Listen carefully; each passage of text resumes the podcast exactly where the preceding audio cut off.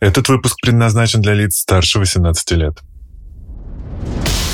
Действительно, ситуация как-то располагает к тому, чтобы переоценить свои ценности. Погодите с отношениями, хочу пока с собой разобраться. Мужчины по какой-то причине, правда, стали реже изменять. Раньше не говорили ни про какие предпочтения. Ну, как бы все было на ощупь. Вот в этом смысле Россия все еще довольно традиционная страна. Что мы можем здесь посоветовать? Патриархат, э, не меньше прочего, виноват во всем том, что случилось. а, И женщины обычно такого не устраивают. Есть ли смысл искать настоящую любовь? Вот она может длиться всю жизнь, и мне кажется, что эту жизнь обогащает.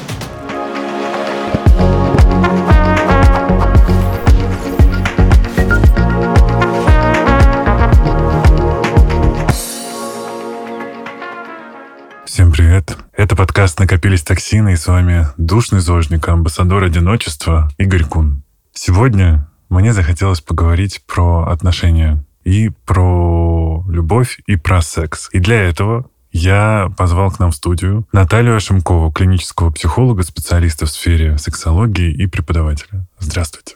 Здравствуйте. Рубрика «Душнил нарыл информации». Вот говорят, что молодые сейчас реже заводят семьи, и уже даже есть мем, который, э, точнее, статистика в ЦОМа, которая проводила шутку, что гражданский брак — это когда женщина думает, что она замужем, а мужчина, что холост. И дальше я, читая вообще все, что сейчас на эту тему проводилось, какие опросы проводились и вообще их результаты, наткнулся на интервью директора ВЦИОМа, гендиректор ВЦИОМа Валерий Федоров, и он как раз э, говорит о том, что у нас модернизированное общество, семьи малодетные, отношение к браку довольно свободное, Э, как женятся, так и разводятся, Э, массово живут гражданским браком и стали нормально разводи- э, разводиться, нормально относиться к разводам.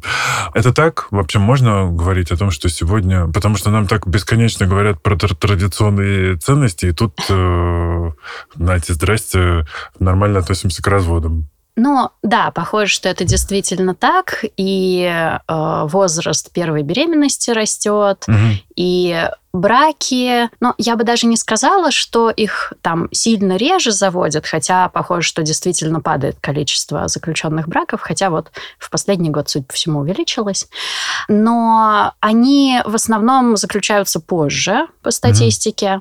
Но, правда, у меня есть такое ощущение, я, к сожалению, не могу его подтвердить цифрами, потому что я не видела, чтобы этот вопрос отдельно исследовали. Мгм. У меня есть ощущение, что это скорее не общая цифра растет, а скорее растет некоторый раскол между двумя частями общества. То есть есть как будто бы по-прежнему такая очень традиционная часть общества, где достаточно рано, по крайней мере, в первый раз вступают в брак и Мгм. достаточно рано заводят детей. И есть другая часть общества, которая по своим характеристикам уже очень похожа там, на европейские страны, где более поздние браки, где, а, соответственно, более поздний возраст рождения первых детей. Да, и как будто бы вот мне кажется, что скорее разрыв между ними увеличивается, чем все эти цифры растут. Но Мгм. вот это, повторюсь, больше мои личные наблюдения, которые, конечно, могут быть статистически недостоверными. Ну, посмотрим, 2023 год только начался.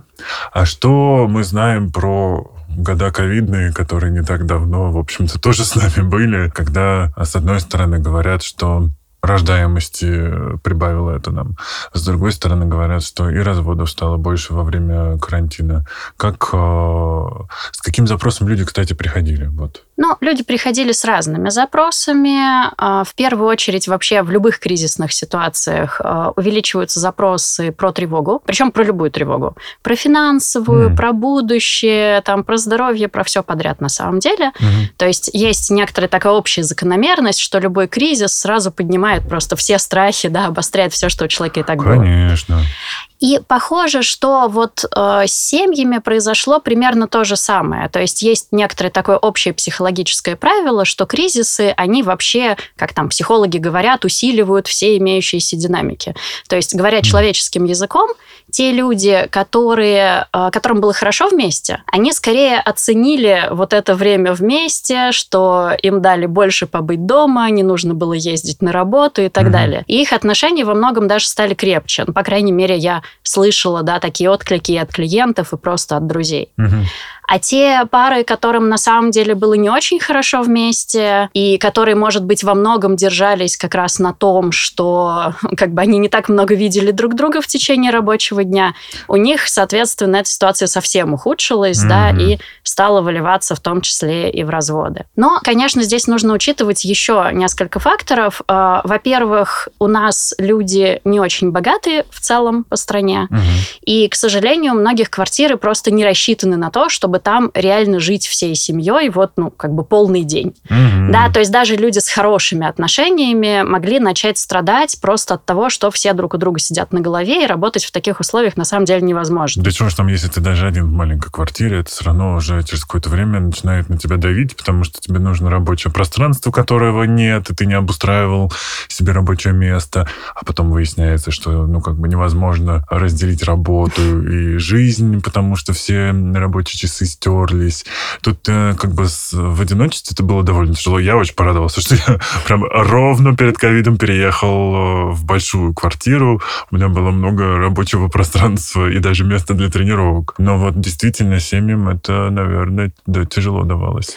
Мы, кстати, увидели некоторый прогресс у некоторых семей в понимании друг друга, угу. потому что, ну, вот в этом смысле Россия все еще довольно традиционная страна. Женщины в основном заботятся о детях, угу. да. Мужчины, может быть, больше работают и зарабатывают, э, хотя мало какие мужчины реально обеспечивают целиком семью. Это как раз не подтверждается российской статистикой. Но главное, женщины, они и так в основном знали, что трудно работать, сидя дома с детьми. У них и был такой опыт, опыт из своих mm-hmm. декретов и так далее. А тут мужчин заставили сесть дома, и они вдруг обнаружили, что, оказывается, очень трудно работать, когда у тебя на ушах, значит, дети скачут. И у некоторых это, ну, не привело ни к чему, кроме скандалов дополнительных, а некоторые как раз действительно поняли то, о чем раньше там феминистки разговаривали, и это на самом деле даже привело к улучшению отношений, потому что, ну, они получили вот этот опыт, который помог им понять своих жен на самом деле. Есть ли здесь э, подтверждение или наоборот опровержение, что э, психотерапия стала более доступной, особенно благодаря тому, что появилось много онлайн-сервисов, про это стали больше говорить, и как будто бы карантин подхлестнул, понятно, что в крупных городах, мы сейчас можем говорить только там условно Москва, Питер, Казань, не знаю, да, и стало больше людей обращаться в терапию, и таким образом, например, стали ну, там пары или отношения становятся более крепкими,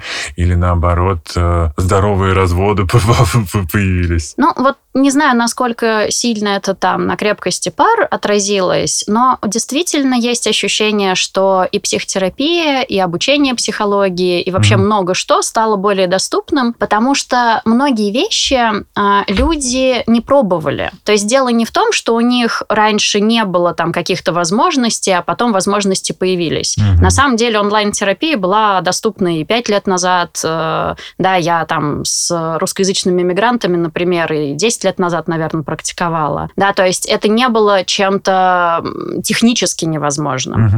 Но когда людей заставили это делать, многие из них, то есть, ну, многие люди двигались как бы по инерции, по старинке, да, вот как они привыкли угу. обращаться за помощью, приходя ногами. И когда их заставили выйти в онлайн, а многие из них обнаружили, что на самом деле это хорошо работает. И, э, ну, вот я сама, в частности, могу сказать, что я разные курсы для психологов преподаю, да, mm-hmm. и мы раньше какие-то вещи уже делали онлайн, а, например, гипноз, ну, не решались попробовать онлайн, казалось, что онлайн это будет как-то хуже работать. А когда началась пандемия, нам просто пришлось это сделать, нужно было либо отменять курс, либо переносить. И оказалось, что на самом деле мы там типа две техники выбросили из курса, где надо было прикасаться к клиенту, и все прекрасно работает. Да? Mm-hmm. И вот мне кажется, у многих клиентов такой же опыт появился, то есть они просто попробовали, выяснили, что это работает, а потом не захотели выходить из дома обратно за этим. Да, точно так же, как люди стали чаще там какой-нибудь банальной доставкой продуктов пользоваться, mm-hmm. просто за счет того, что привыкли и вдруг поняли, что это на самом деле хорошо и удобно. Mm-hmm. Появился ли тренд на такое большее внимание к себе в этом смысле, потому что вот психо- психотерапия развивается, становится более доступной, и про нее больше говорят. И тут такое, типа, все люди, да, погодите с отношениями, хочу пока с собой разобраться. Вот э, это прослеживается? А, мне кажется, да. Я не знаю, является ли это результатом именно ковида, Угу. Но, наверное, частично, потому что, я думаю, многим людям, в принципе, пришлось задуматься о своей жизни, когда у них появились вот эти изменения. Тут сразу много факторов, да, и там угроза жизни, здоровью, и то, что э, у людей чуть-чуть лишнего времени появилось, кто на дорогу перестал его тратить, ну, да. и еще что-то такое.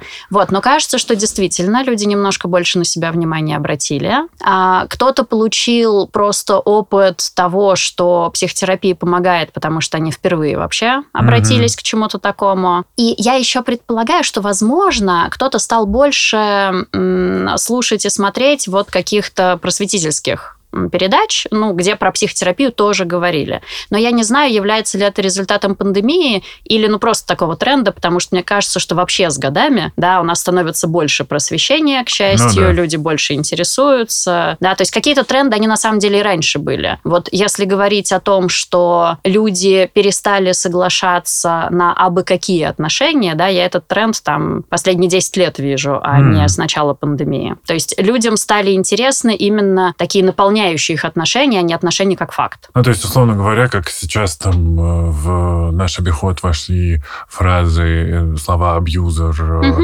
газлайтинг и так далее, а это не значит, что это только-только появилось, это всегда было. Да, да. Так угу. и здесь, да. Если говорить тогда там как-то взять вот эти последние три года и переместиться в 2022. Как, какими мы туда пришли и что с людьми случилось в смысле отношений и семейных ценностей? Ну, Сначала надо сказать немножко про общее состояние. Пришли мы туда, конечно, к сожалению, истощенными. Mm-hmm. Да, то есть, с одной стороны, да, происходили все вот эти позитивные процессы, про которые мы сейчас говорим, а с другой стороны, а, это все равно был кризис. И mm-hmm. люди за два года пандемии подустали. А, там было у многих меньше какой-то социализации, а человек вообще социальное животное, да, то есть нам, может быть, не обязательно именно в пары образовываться, но мы не, как бы не, пред, не предрасположены, не знаю, не, в общем, не так запрограммированы, чтобы жить прям в одиночестве. Uh-huh. То есть нам нужны какие-то близкие контакты. Это может быть там не семья, а друзья, но что-то такое нам нужно. И людям этого не хватало в пандемию, многие про это говорили, особенно кто привык это ну, вот на работе, например, получать. И э, в этом смысле, да, люди, конечно, устали. И, соответственно, когда грянул февраль, э, люди показывали много тяжелых реакций. Mm-hmm. И, ну, то есть мы как бы не успели восстановиться от прошлого кризиса, да, а возник следующий, который еще и для многих стал ударом по ценностям, вообще по самой картине мира мира. Угу. Это, конечно, для многих было очень тяжело, даже само по себе, даже если не говорить про то, как конкретно эти события затронули их жизни. Угу. Ну, а дальше, соответственно, у многих еще появились вопросы опасности, переезда, там, какого-то разделения да, семей, а, причем как идеологического, так и физического, когда особенно начали мобилизацию, мужчины стали уезжать, да, ну то есть как бы там появились еще дополнительные трудности. Угу. Ну да, и тем более, что а, была история про то, как женщины эвакуировали там мужей, женихов, а, сыновей, потом нужно было здесь собирать все вещи, переезжать за ними, и вот это в течение года еще и как бы сентябрем подхлестнулось. Тут понятно, что стресс и тревоги было больше. Соответственно, на этом фоне, наверное, снижалось, так скажем, всеобщее либидо и желание вообще заводить Э, какие-либо отношения. Или наоборот, э, это подхлестнуло, потому что э, остро ощущалось одиночество, и люди стали, например, чаще образовываться в пары. Вот да, я бы здесь, наверное, разделила. То есть мне кажется, что действительно люди в меньшей степени стали хотеть там заводить детей, например, по крайней мере, прямо сейчас, потому mm-hmm. что когда ситуация нестабильная, небезопасная, да, это не очень подстегивает. А, однако вот ценность именно связей, да, ценность того, чтобы иметь рядом близкого человека, особенно единомышленника, она скорее выросла. Mm. И это видно не только только в семейных отношениях. Я вижу, как люди просто объединяются, стали больше встречаться, в том числе вот просто встречаться, поговорить. Да, mm. вот кто сейчас в одной точке мира, давайте там просто встретимся, выпьем кофе, еще чего-нибудь. Да, вот таких предложений, как мне кажется, стало больше. Mm-hmm. То есть вот эта потребность появилась. А по поводу количества браков, тут очень трудно делать какие-то выводы, потому что а, большое количество браков было заключено по юридическим причинам, а не психологическим. Mm-hmm. Да, многим людям потребовалось оформить а, отношения, которые у них и так уже были, для того, чтобы потом решать вопросы с имуществом, с иммиграцией, да, с э, кучей каких-то разных вопросов. Поэтому а, как бы всплеск э, наверняка был, да, он зафиксирован, а вот чем мы должны его объяснять, есть ли там психологический компонент или только такой прагматичный расчет, вот этот вопрос mm-hmm. трудный. Я слышал еще, что мужчины в сентябре задумались о продолжении рода после объявления мобилизации. Не было таких э, наблюдений у вас? Я такое слышала в каких-то историях. То есть угу. вот ни мои клиенты, ни мои знакомые ничего такого не рассказывали, не показывали. А я скорее видела ну вот это тоже, правда, больше в историях, то есть, опять же, не совсем там вот от лично знакомых мне людей. Но скорее там были истории не про то, чтобы э, как бы с нуля продолжить род, да, нового ребенка а, как-то сделать, а чтобы позаботиться о предыдущих. То есть вот я читала множество историй про то, как люди, которые давно были там в разводе, например, угу. э, и, допустим, там отцы мало общались с детьми, вот они вдруг стали как-то проявляться, восстанавливать контакт, контакты. То есть, видимо, действительно ситуация как-то э, располагает к тому, чтобы переоценить свои ценности. Угу. Да, то есть, ну, может быть, у кого-то там и, опять же, какие-то прагматические соображения, а кому там все останется, еще что-то такое. Вот. Но я думаю, что у многих это действительно психологический вопрос, а вот кто я вообще, да, перед лицом какой-то угрозы. Угу. И такой тренд действительно был. Еще говоря про ценности, мы же тут, э, ну, не знаю, даже в целом, если не обращать внимания на очень страшные события этого года прошедшего, то мы же уже входили в какую-то новую веху новой этики. Все бесконечно говорили про э, соблюдение личных границ, про то, что больше нельзя говорить, кто где чье место на кухне, не на кухне, кто зарабатывает деньги, кто сидит с детьми. Теперь там только-только вот начали говорить про то, что есть декрет для мужчин и так далее.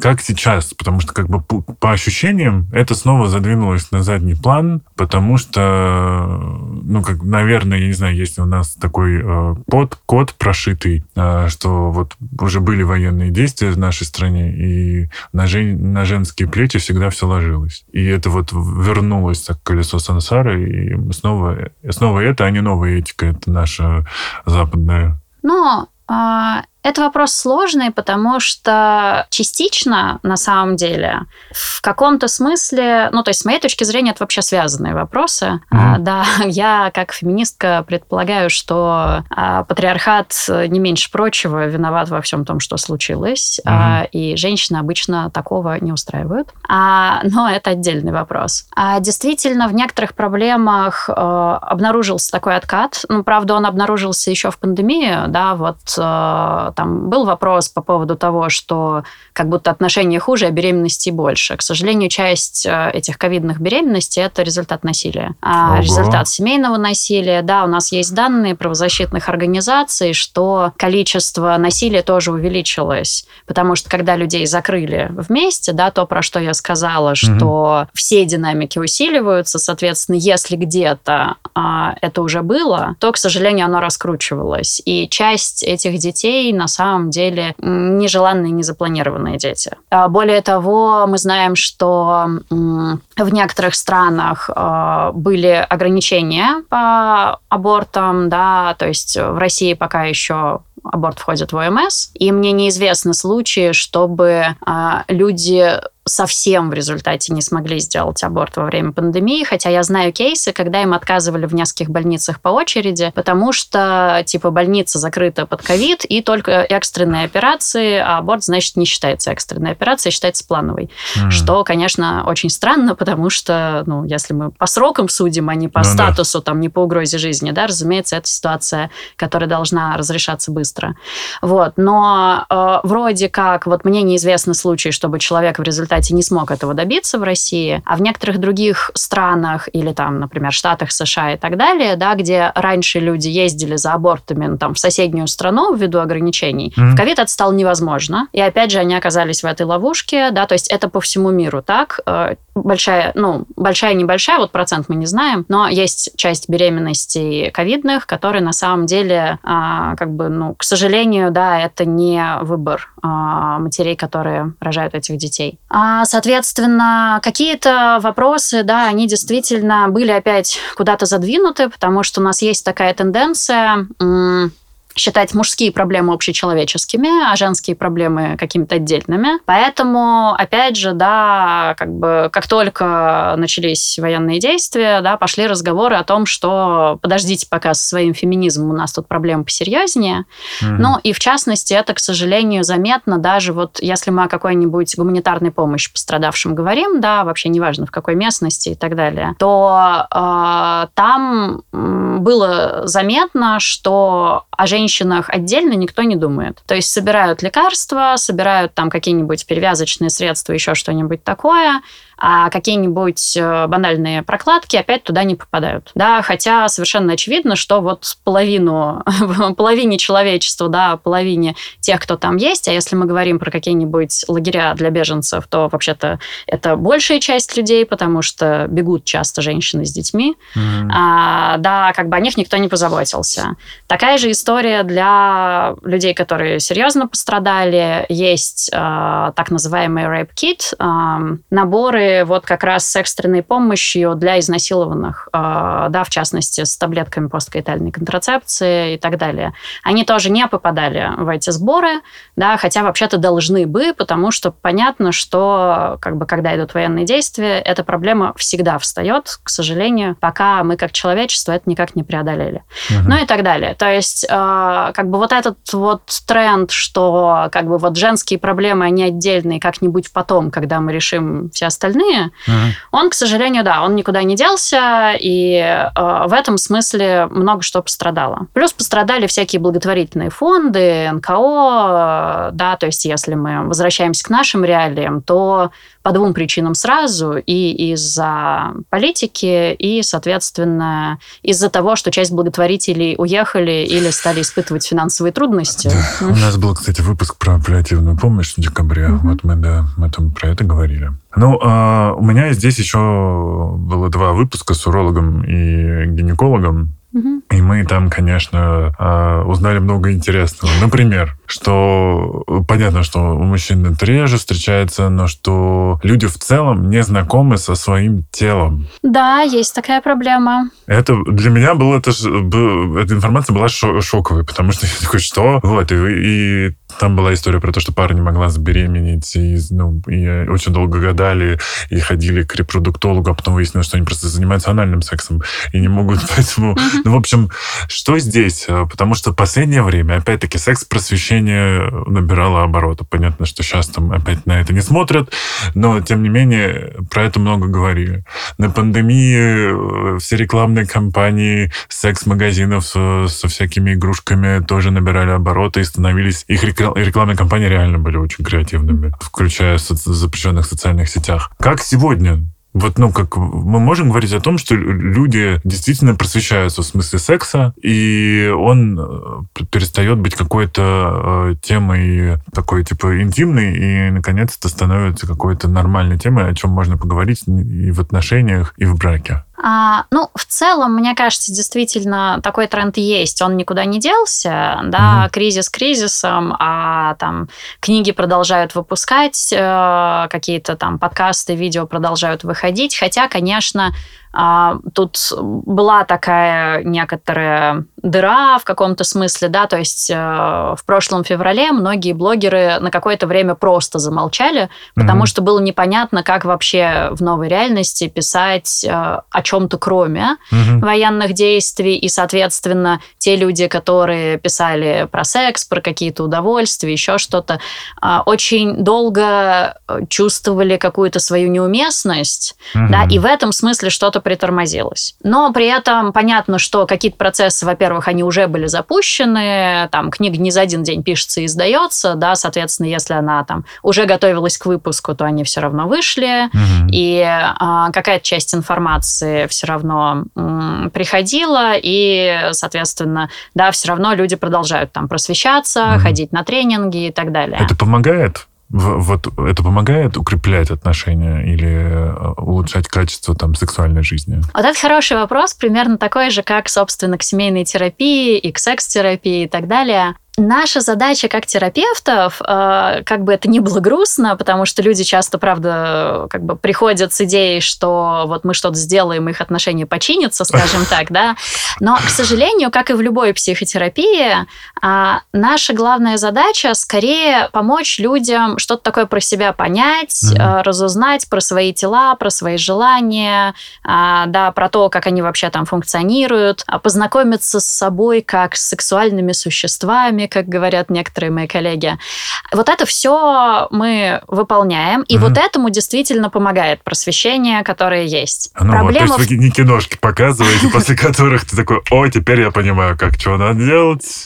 Ну, так тоже может быть. На самом деле, да, если мы дошли до того, что проблемы чисто технические, вот, но это на самом деле не так уж часто. Но, к сожалению, в процессе вот этого исследования некоторые пары могут обнаружить, что ну, в общем, им вообще не надо быть вместе. Потому да? что разный там сексуальный темперамент. Э... Да, по разным причинам. Вообще хотят разных вещей. Э, там, один человек не понимает, что такое принцип согласия, а второму надоело это терпеть, ага. еще что-нибудь такое, да. То есть они вообще там выросли в разные стороны. Э, там, для какого-то человека очень важна моногамия, а второй, похоже, что осознал себя как полиаморного человека. Ну, там Боже, есть... нас сейчас разорвут.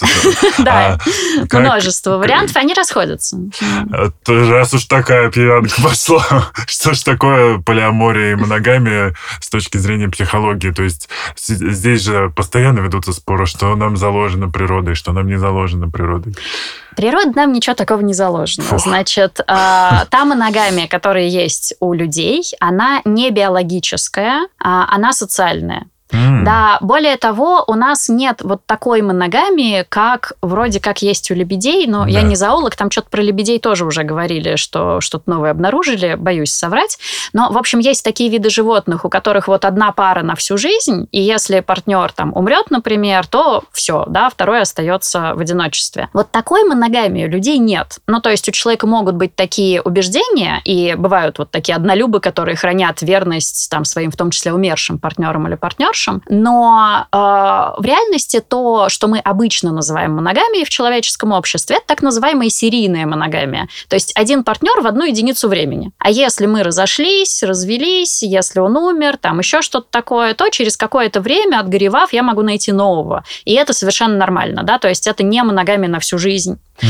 А, вот это прям другая история. И наша моногамия, да, она, повторюсь, социальная, она не биологическая. А, биологически у нас как будто бы есть предпосылки и к моногамии, и к полигамии, и есть такой заложенный внутренний конфликт. У нас угу. вообще очень много заложенных внутренних конфликтов, потому что надо понимать, что наш мозг развивался для того, чтобы мы как вид выживали и размножались, а вовсе не для того, чтобы мы были там здоровыми, счастливыми, а, да, и реализовывали свои ценности за это эволюция не отвечает, к сожалению.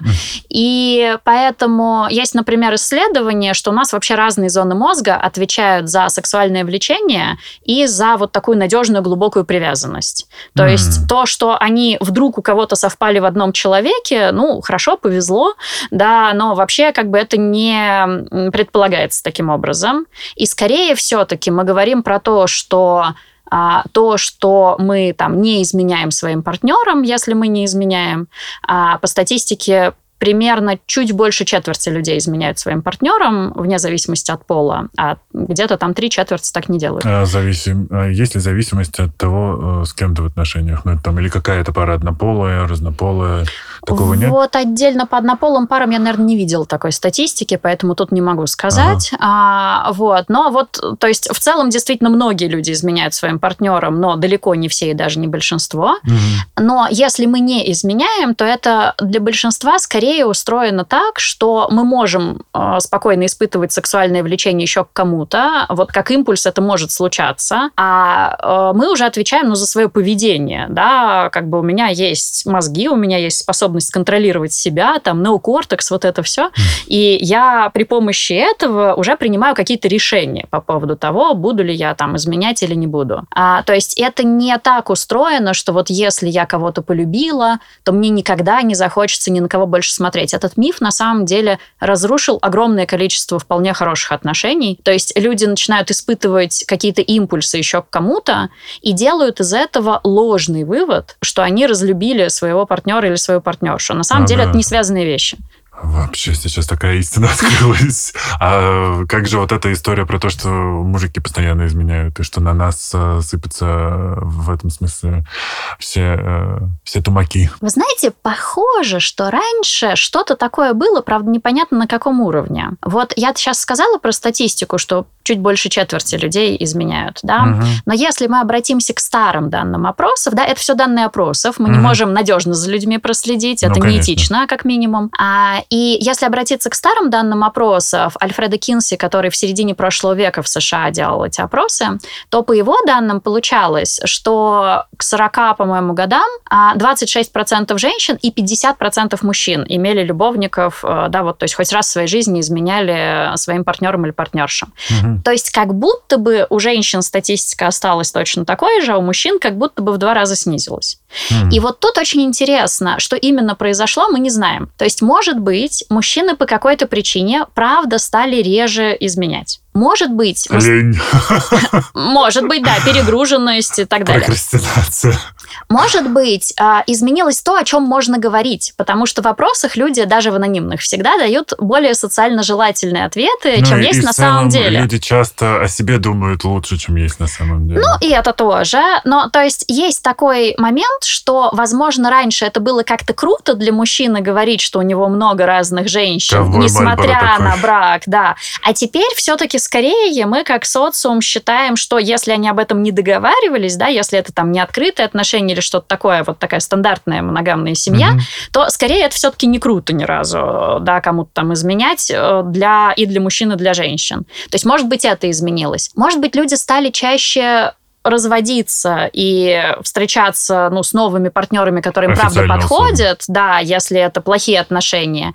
И, может быть, здесь замешано неравенство. То есть раньше, когда у них были плохие отношения, у мужчин при этом были возможности изменять с другими, Мгм. а женщина, которая там сидела дома с детьми, например, да, то есть я напоминаю, что это 50-е годы в США, и Мгм. там все-таки скорее так ситуация была во многом устроена. Они, возможно, может, как бы и хотели, но у них реже были возможности. Вот непонятно. То есть мы не знаем, что именно поменялось, но похоже, что, по крайней мере, по опросам, как будто бы действительно мужчины стали изменять реже. Ого. Причем сильно реже.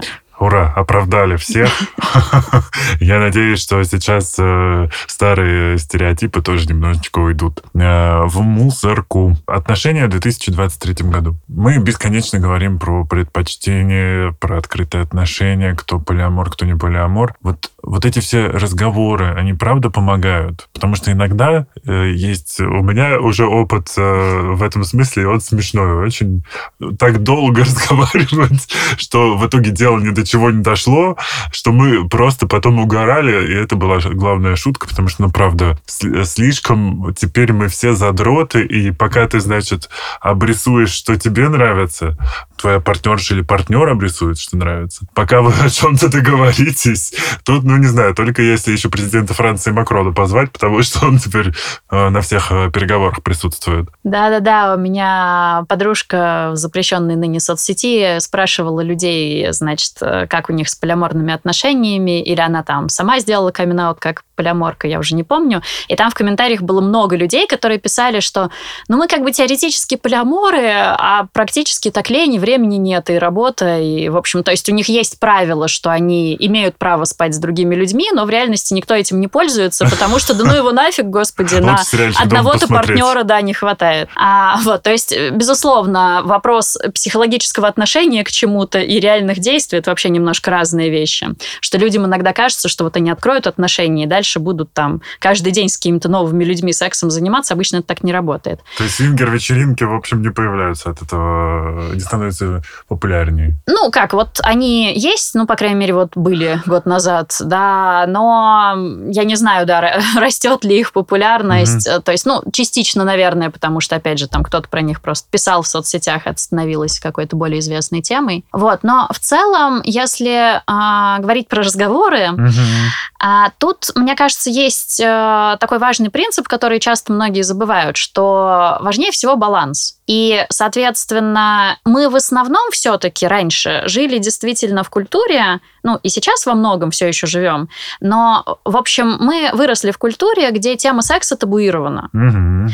И если есть какая-то штука, про которую вообще нельзя говорить, тогда разговоры, конечно, помогают. То есть, когда мы снимаем это табу, когда мы начинаем это как-то исследовать, э, это становится, это полезно, это важно, да, люди что-то узнают друг про друга.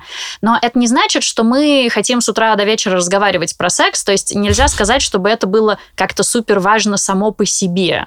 Mm. Да, то есть если у людей нет никаких блоков, это, в общем-то, не занимает много времени.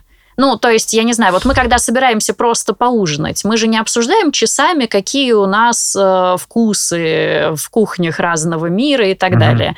Мы просто как-то быстро рассказываем о своих предпочтениях, договариваемся, что мы будем есть, и дальше переходим Сколько к самому процессу. И все. Да, то есть, если бы вопрос секса был также десакрализован, да, детабуирован и так mm-hmm. далее, то это было бы так легко и просто.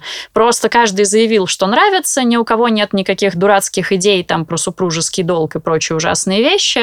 А, и, соответственно, да, и дальше можно переходить к делу. Мы просто помним, что в каждый момент каждый делает только то, чего он хочет вот прямо здесь и сейчас, да, а, как бы согласие должно быть отзываемым, да, это все может меняться в моменте и так далее. Но если людям вообще страшно к этому притронуться, если они первые разговоры делают как первые шаги, то угу. это, конечно, может быть долго, сложно, совершенно асексуально, потому что когда вот это напряжение выходит, это прям совсем другая энергия, угу. да, чем там флирт и так далее, и так далее. И, конечно, вот такие разговоры, которые еще, может быть, какую-то боль внутри поднимают, они вообще не про секс.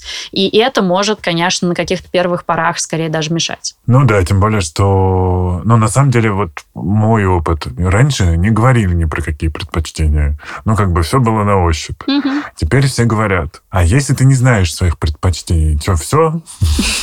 Ставим точку. Ну, вот мне кажется, что здесь действительно люди немножко забывают, что вопрос как бы не в форме, а в содержании. То есть э, дело же, вот и вся эта история про согласие, она не про то, чтобы юридический договор подписать перед угу. тем, как отправляться в постель, и строго там отметить галочками, какие практики мы будем использовать, а какие нет. Важно... Ну, в 50 оттенках серого нас по-другому Ой. научили. А, но как бы надо понимать, что э, действительно вот важно понимать, что согласие на секс, оно никогда не может быть таким, ну, до конца, что ли, согласием. Я могу чего-то хотеть, а потом могу попробовать и в процессе понять, что мне не нравится. Или я могу что-то любить в принципе, но мне может быть дискомфортно с этим прямо сейчас. А, да, я могу любить что-то, но это может мне не нравиться с конкретным партнером, как психологически, так и чисто физиологически. Да, есть какие-то практики, которые э, завязаны, ну, скажем, просто на размер полового члена, да, и там с какими-то размерами это будет больно, да, а с какими-то нормально, или еще что-то такое. То есть э, вообще вообще это может зависеть просто там, ну, от настроения, дня цикла, еще от кучи всяких параметров. И вот мне кажется, что одна из главных проблем вообще, э, которую я в принципе вижу в нашей культуре, если хотите, причем в нашей в широком смысле, здесь речь не про Россию, а вот про человечество, человека. да, угу. а что мы никак полностью не перейдем к понятию секса как процесса, а не как ресурса. То есть есть вот эта старая логика, что секс это то, что находится у женщины, но принадлежит мужчине. И это ужасно, но она правда такая. И все вот эти вот слова, про то, что там дала, не дала, а. да, про там обмен секса на что-то еще. Они же все про это. Как будто вот она располагает некоторым ресурсом, которым она может делиться или не делиться, да, выдавать, mm-hmm. не выдавать, там в браке, не в браке. Но это, в принципе, должно быть не так устроено. То есть вот пока мы будем думать про это как про ресурс, даже если мы там равенство какого-то достигнем между полами и так далее, ситуация не улучшится. Секс — это процесс как диалог. Я не то, что что-то даю партнеру. Мы вдвоем в этом участвуем. Угу. И мы должны оба этого хотеть. И вот именно в этот момент, а не как-то там вообще. И это такой, э, ну, гибкий процесс, да, потому что действительно в процессе может там разонравиться, быть как-то дискомфортно. И вот эта смена парадигмы, она нам нужна. И дальше тогда уже все гораздо проще с какими-то обсуждениями. То есть, конечно, не обязательно все словами проговаривать, можно там поправить, э, да, невербально направить, mm-hmm. там, не знаю, показать на себе, да. Человек может там мастурбировать при партнере, второй может запоминать, да, как человек это делает, потому что это может быть трудно алгоритмизировать. То есть э, это все уже вторично. Вот технические вопросы, они потом. Угу. Хочется про отношения еще немножко успеть поговорить. Мы, э, ну, здесь, наверное, вопросы из справочника стереотипа сейчас достану из сундука. А мы ищем лучшую версию себя? Um, ну, наверное, можно это так постулировать. Кто-то ищет, кто-то живет, мне кажется, как-то по инерции, кто-то ищет скорее не лучшую версию себя, а а, ну, лучших условий для себя, какой, какая я есть или какой я есть, угу. да, а, сложный вопрос. Угу. Но а, если нам нравится одно и то же, Здесь это плохо, хорошо, это говорит о чем-то, о, о качестве отношений. Ну, потому что сейчас э, тоже очень много тем, много книг, э, подкастов, разговоров про красные флаги, опять-таки предпочтения, что нравится, что не нравится, 600 э, тысяч цитат в интернете про то, какой он, какая она должна быть. И я думаю, что 14 февраля это просто все взрывается таким розовым конфетти и сыпется с неба. Mm-hmm как мы можем, наверное, поговорить, вот если про отношения, угу. как, э, как их описать сегодня вообще для человека, что такое отношения на самом деле. Угу. И наверное, чего не нужно бояться вообще в отношениях? А на самом деле я бы сказала, что что угодно может быть отношениями. Mm-hmm. И вот здесь, э, знаете, примерно как с воспитанием детей. Вот мы умеем отвечать на вопрос, что плохо. Вот насилие это плохо. Угу. Вот от насилия еще никто никогда в жизни не улучшался, да, никаких бонусов от него нет. А как хорошо воспитывать детей? Там есть разные модели, которые приводят к немножко разным результатам. Вот в отношениях примерно то же самое. То есть, если там есть абьюз, если там есть насилие, если есть какая-то небезопасность, это наверняка плохие отношения, без вариантов. Угу. А все остальное может быть хорошим. У людей разные ценности. Кто-то входит в отношения, чтобы больше как-то опираться по жизни друг на друга. Вместе, там, тянуть лямку жизни, да, не знаю, выплачивать ипотеку, э, там, опираться друг на друга, иметь возможность, там, заболеть, бросить работу, знать, что партнер тебя подхватит и так далее. Кто-то входит в отношения, чтобы как-то вместе развлекаться, экспериментировать, да, в сексе, в жизни, в удовольствиях, э, как-то вот это все переживать, обмениваться. А кто-то из какого-то вообще любопытства, да, и тут как раз, наверное, тоже будет э, ответ на вопрос, вот разные ли одинаковые. То есть кому-то важно, чтобы партнер был примерно такой же, как я, и мы могли вместе спокойно, там, не знаю, лежать на диване или покорять Эверест, да, а кому-то как раз интересно, когда партнер отличается, и можно все время что-то такое узнавать, как-то об него меняться в каком-то смысле. То есть нет такого, что противоположности притягиваются? Нет, такого, конечно, нет. Здесь есть один такой момент. Вот психологи долго спорили по поводу того, что там в длительных отношениях происходит с сексом. Он скорее ухудшается или улучшается. Mm-hmm.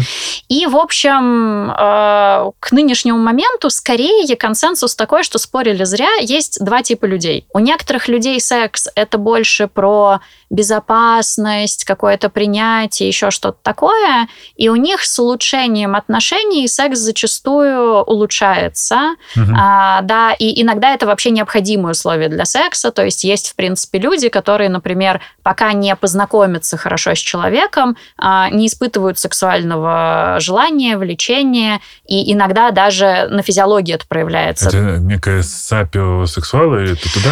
Ну, не совсем, это скорее к демисексуальности. А, то есть вот а, то, что мне для сексуального желания нужно, ну, там, влюбиться, да, вот испытывать уже какую-то психологическую привязанность. То есть есть люди, которые там one night stand ну, вообще не понимают, да, какие-то разовые отношения, встречи, mm-hmm. для них это, в принципе, непонятная, иногда и недоступная даже физиологическая история. А, вот. Но, а есть люди, для которых секс — это больше про новизну, про восхищение, про какую-то такую взбудораженность, стремление к партнеру или партнерше. Mm-hmm. И вот у них, похоже, правда возникает вот эта трудность, что чем ближе мы психологически, тем больше в этом есть что-то такое про отношения типа брата и сестры, и секс оттуда уходит. Вот при таких людей как раз там пишет и говорит Эстер Пирель, например, и вот там, э, да, нужно что-то специально придумывать. То есть, mm. когда люди слишком похожи и живут э, вот как бы в такой неразрывной связке,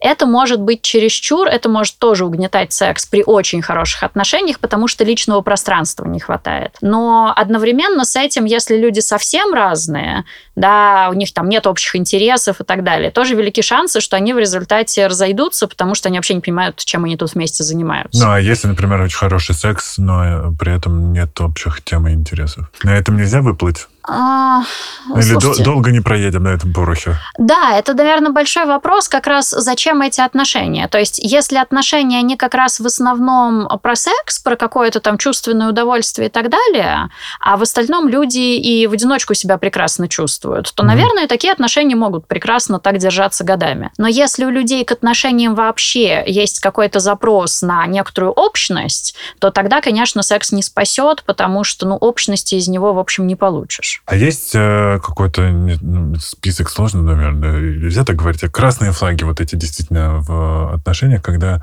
не нужно пинать мертвую лошадь, простите? Ну, кроме насилия, я бы, наверное, говорила о каких-то принципиальных э, ценностных э, разногласиях. То есть, если мы разошлись в каких-то критических моментах, э, которые влияют на наши отношения, да, потому что каким-то людям не мешает, что у них там, не знаю, разные религии, разные взгляды там на происходящее сейчас и так далее. Mm-hmm. А у каких-то людей это может не мешать им там на этапе конфетно-букетного периода, но когда, например, встанет вопрос, как нам воспитывать наших детей, если пара собирается рожать детей, да, к сожалению, скорее всего, в этот момент все будет разваливаться, потому что такие вещи очень редко сами по себе меняются. Mm-hmm. То есть э, ценности, убеждения это обычно штука довольно стабильная у взрослых людей, меняется в рамках или психотерапии, или каких-то каких-то вот таких суровых потрясений mm-hmm. жизненных.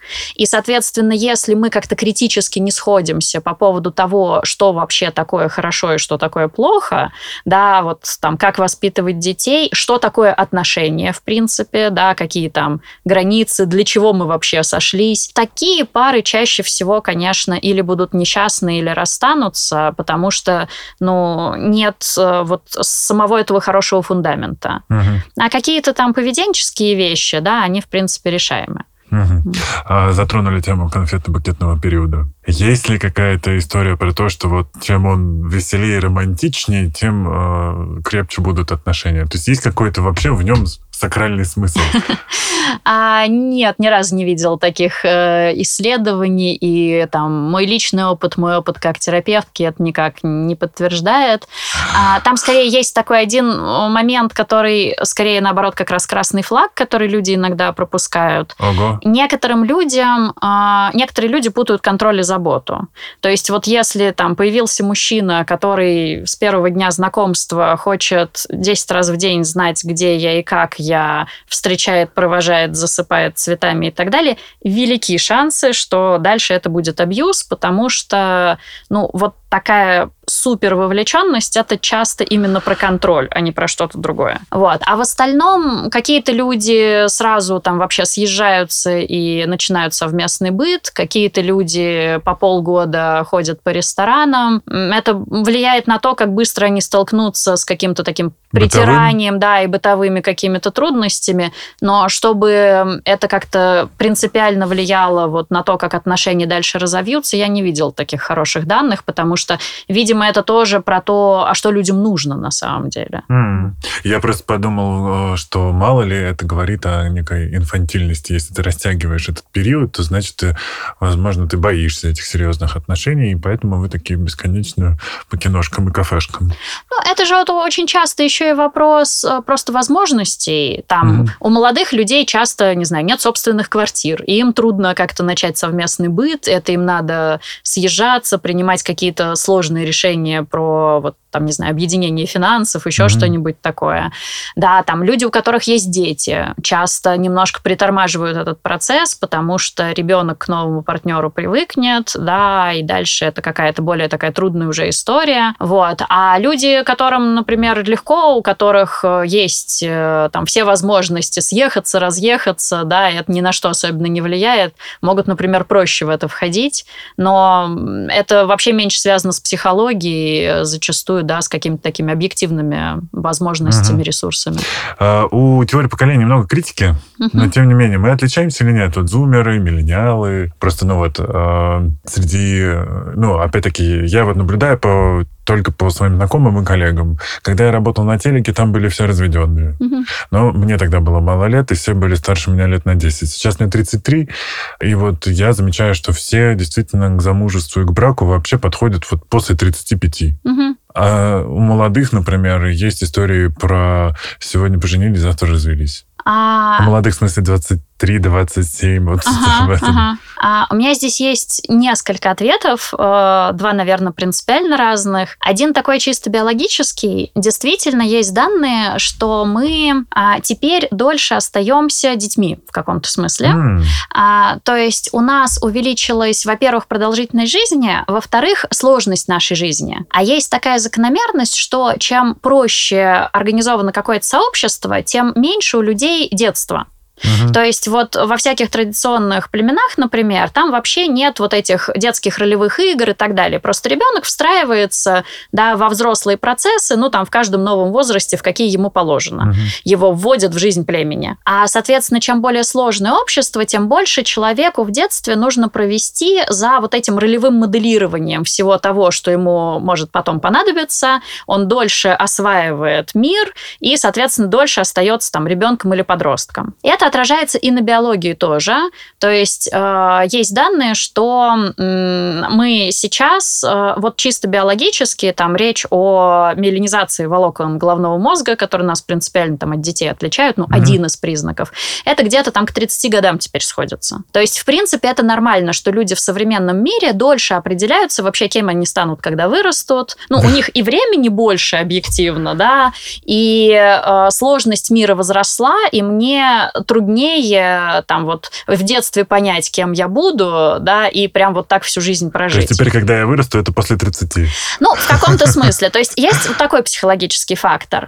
А есть фактор, например, социально-экономический. А, да, мы э, как цивилизация, а, вот прям буквально вчера, если смотреть э, в хронологическом порядке, да, в такой исторической перспективе, вышли из того времени, когда семья была мини-производством, и семья была не необходимо для выживания. Угу. Совсем-совсем недавно люди на самом деле не могли нормально существовать без брака, а, потому что просто было непонятно, ну, в общем, а что они жрать будут. А, ну, серьезно, да, вот я не знаю, если слушатели читают детям с, там сказки, что типа вот умерла у мужика жена, погоревал он, делать нечего, значит, женился второй раз. Что значит делать нечего? А кто когда-нибудь был в нормальной деревне, понимает, что делать правда нечего. Не да. мог один взрослый мужчина и там десятилетняя девочка, его дочь, да, они не могли вести вдвоем хозяйство, они бы умерли. А он был, правда, вынужден с кем-то соединиться, чтобы вот эту вот работу делать. А в крупных городах цивилизованных стран люди с хорошим доходом, да, здесь надо сделать все оговорки, а, и это все вот про социально-экономическую базу. А, наконец, получили возможность э, самостоятельно себя обеспечивать, и не только себя, а в принципе там при хорошей работе, зарплате я могу себя там и с двумя-тремя детьми прокормить. И теперь, конечно, отношение к семье в этом смысле меняется. Мне теперь партнер нужен не только для того, чтобы выживать, и даже уже не, не то, что не только, а в принципе, может быть, не нужен, чтобы выживать, а нужен тогда для удовольствия, для вот этого разделения чего-то, mm-hmm. да, для того, чтобы, ну, потому что вместе веселее или интереснее, или потому что как раз вот я там именно от этого человека, может, там детей хочу или еще что-то такое. Но, в принципе, да, вот этот взгляд вообще поменялся, mm-hmm. и мы раньше никогда не рассчитывали на самом деле на то, что один человек закроет нам все потребности, будет и другом, и любовником, там, и так далее, и так далее. Вот. А теперь, в общем, в каком-то смысле стали. А, ну и да, и одновременно с этим поменялась э, социальная такая идея о том, как должна выглядеть семья. То есть действительно разводы раньше, например, больше осуждались. И даже если люди поняли, что они не совпали, там, годам, не знаю, к 40, да, ну, в общем, а что уже разводиться, уже сейчас внуки пойдут, и там, может быть, и жизни не так много осталось, да, и как-то люди будут косо смотреть, вот. А теперь люди в те же 40 понимают, что у них еще больше половины жизни впереди при хорошей там медицине, питании и так далее, да, если повезет. И, конечно, они с большей вероятностью, если они совсем друг другу как-то не подошли, разойдутся и будут искать тех, кто подходит. Сфинализируемся. И у меня последние э, два вопроса таких. Первый, он масштабный, наверное, но если коротко получится. Про родителей, которые э, лезут в отношения. Что мы можем здесь посоветовать? А, родителям или детям? Да, всем. Ну, потому что родителям-то, конечно, психотерапию можно посоветовать, но они-то обычно туда не пойдут, да. А, да. А трудности обычно испытывают как раз дети, в чьи отношения лезут. Надо понимать, что чаще всего эти родители на самом деле хотят хорошего. Людей, которые прям вот целенаправленно хотят кому-нибудь разрушить жизнь, не так много. Это какие-то там единицы процентов, да, угу. и мы с ними реже сталкиваемся. Обычно они хотят как лучше, но исходят из своих ценностей, из совершенно совершенно другого понимания того, как мир устроен. Да. Вот, поэтому, да, здесь можно договариваться просто вот о каких-то границах, там, правилах поведения, но э, сами по себе не с большой вероятностью не изменится, да, это вопрос какого-то принятия, я боюсь. Mm-hmm. А, про одиночество оно это ну как бы это здоровая история, когда ты хочешь быть один, или все-таки мы про то, что человек должен быть в отношениях и одиночество это либо отклонение, либо это там не знаю так сложились сейчас обстоятельства и человек к этому придет. Я бы сказала, что человеку лучше быть с кем-то, но это не обязательно романтические отношения. То есть у нас есть лонгитюдные исследования, которые показывают, что а, хорошие отношения делают не просто жизнь лучше, а прямо позитивно влияют и на психическое, и на физическое здоровье. Mm. Однако это не обязательно семья и брак. Человек может быть в хороших отношениях с друзьями, да, с какой-то группой, э, с какими-то соратниками и так далее, и так далее. То есть вот полное одиночество, да, вот такая изолированность от общества, mm. скорее все-таки плоха для человека. Но при этом как бы совершенно не обязательно быть именно в отношениях, именно в браке. Вот это уже скорее, ну, просто некоторый э, такой социальный тренд, да. Чаще всего просто так получается, что у всех друзей там тоже браки, mm-hmm. да, и как бы им есть кем заняться, и, например, на какие-нибудь семейные праздники, да, ты чувствуешь себя в одиночестве, даже если у тебя много друзей, если ты там один или одна. Но это просто про устройство нашего общества. В принципе, люди могут прекрасно жить там коммунными, например, а не так, как сейчас, и тоже быть счастливы и здоровы. Угу. Ну и напоследок теперь точно, есть ли смысл искать настоящую любовь?